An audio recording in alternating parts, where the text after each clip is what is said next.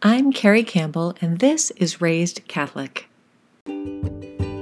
If you were born and raised Catholic, but now find yourself away from the church, or as an occasional or holiday Mass goer, or just sitting in pews wondering whether there's more to the experience of faith, this is a judgment free place for you.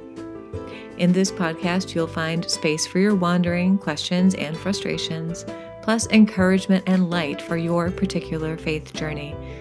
Despite what we may have been taught as kids in the cradle of Catholicism, a life of faith is much bigger than rules and checkboxes, and there is room for all of us in the family of God. In each episode of Raised Catholic, you'll hear a little reflection, a prayer or a blessing, and a practical step you can take today to engage in relationship with God both inside and outside of church walls. You and I were raised Catholic, but that doesn't mean our journey is done. Today, let's be raised just a little bit higher.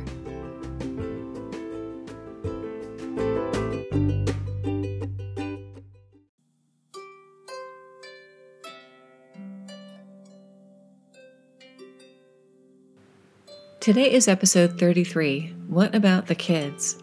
Well, hello, friends. Today's episode is kind of a challenging one for me as some of you know, I write and record this podcast over the span of four or five days in a given week, and the topic is normally inspired during the course of my long run that week or while reading scripture or some other epiphany time.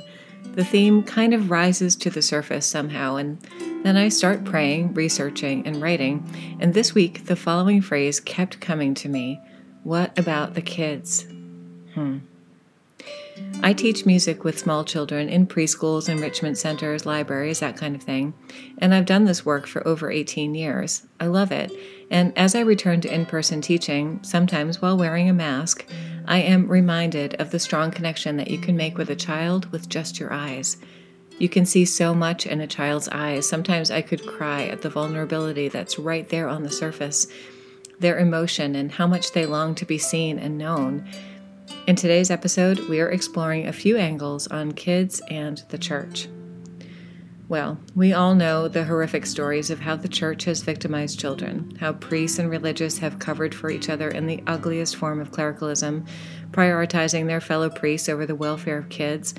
And we'd like to think that dark chapter is over, but then we hear more stories from the past and the present too, the reckoning that's never fully arrived.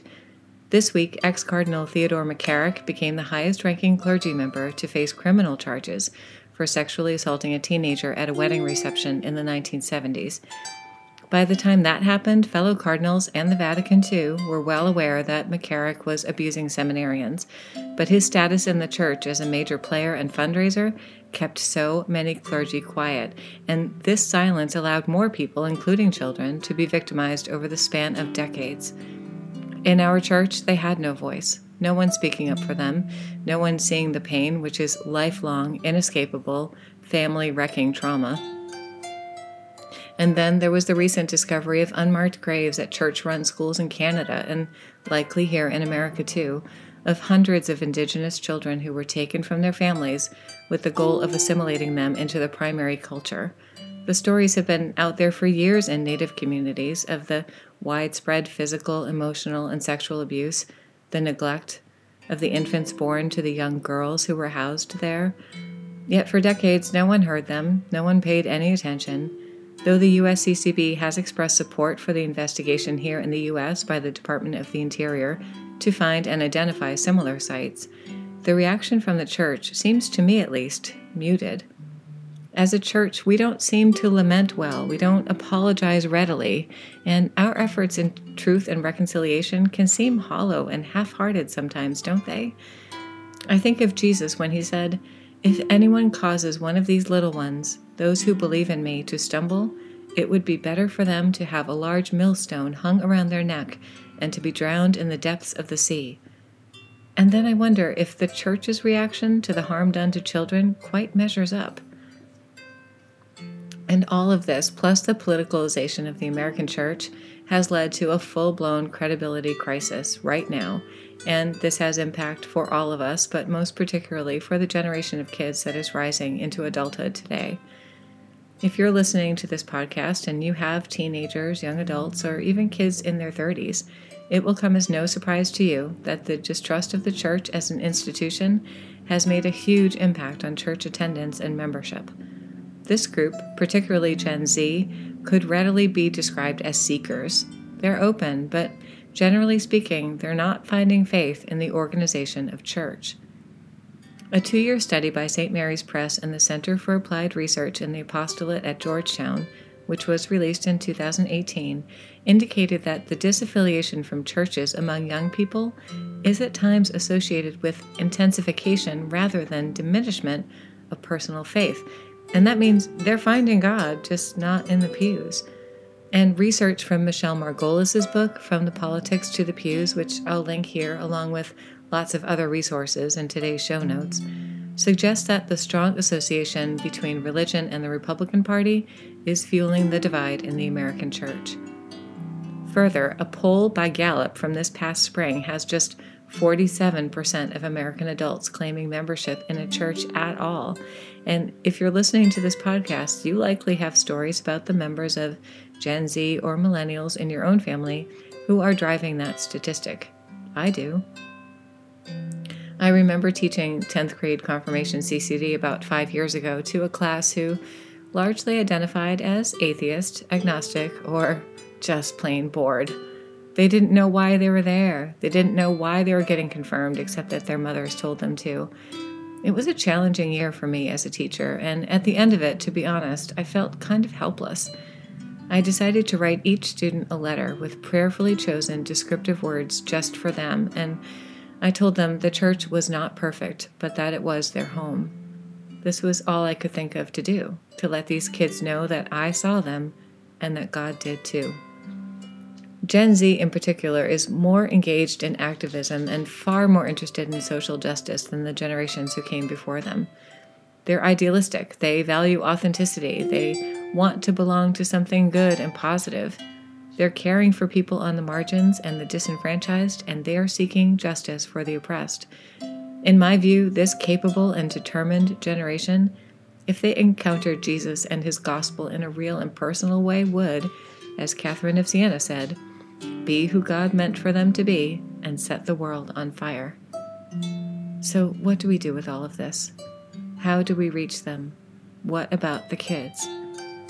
I come back to my experience with my young music students, their longing to be seen.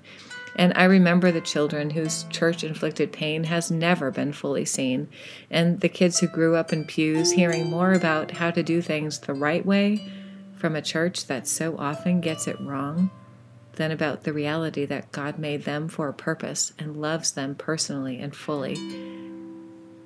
I think we have to see them and somehow make a way for them to know the way that God sees and loves them too, just as they are, with unlimited possibility. Jesus said, Let the children alone, and do not hinder them from coming to me, for the kingdom of heaven belongs to such as these. And friend, I think we have hindered them. It's not Jesus or the gospel they're rejecting, but it is the example and the messages they're hearing from the pulpit or Catholic media or some in leadership that just does not sound like a loving God to them. This problem is too big for any one person to solve, and I don't have a roadmap. I won't recommend a program or a curriculum to you today.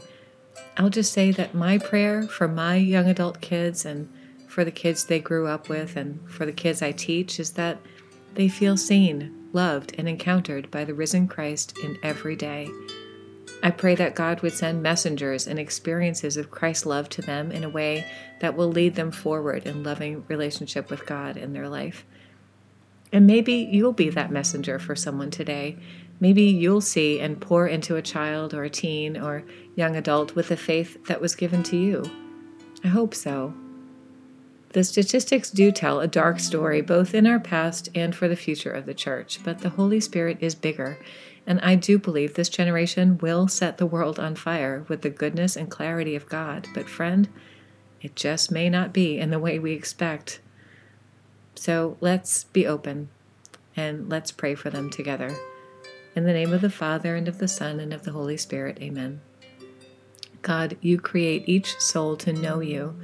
So today we bring you the kids, the ones who are suffering and the ones who have not encountered you yet, the ones who have never felt seen. And we ask you to be present to them right where they are and to awaken in them the fullness of your spirit living within them. And help us to be your hands. Help us to see and care well for the children in our midst, ever aware that their angels are always before you. And God, please let the church in its buildings and its clergy, but more importantly, in us, the body of Christ, be a safe place for kids to learn and grow. In the name of Jesus and under the mantle of Mary, we pray. Amen. In the name of the Father, and of the Son, and of the Holy Spirit. Amen. Well, thanks for listening today, friends. Blessings on you, your kids, your grandchildren, your students, all of the precious kids in your circle and I'll see you next time.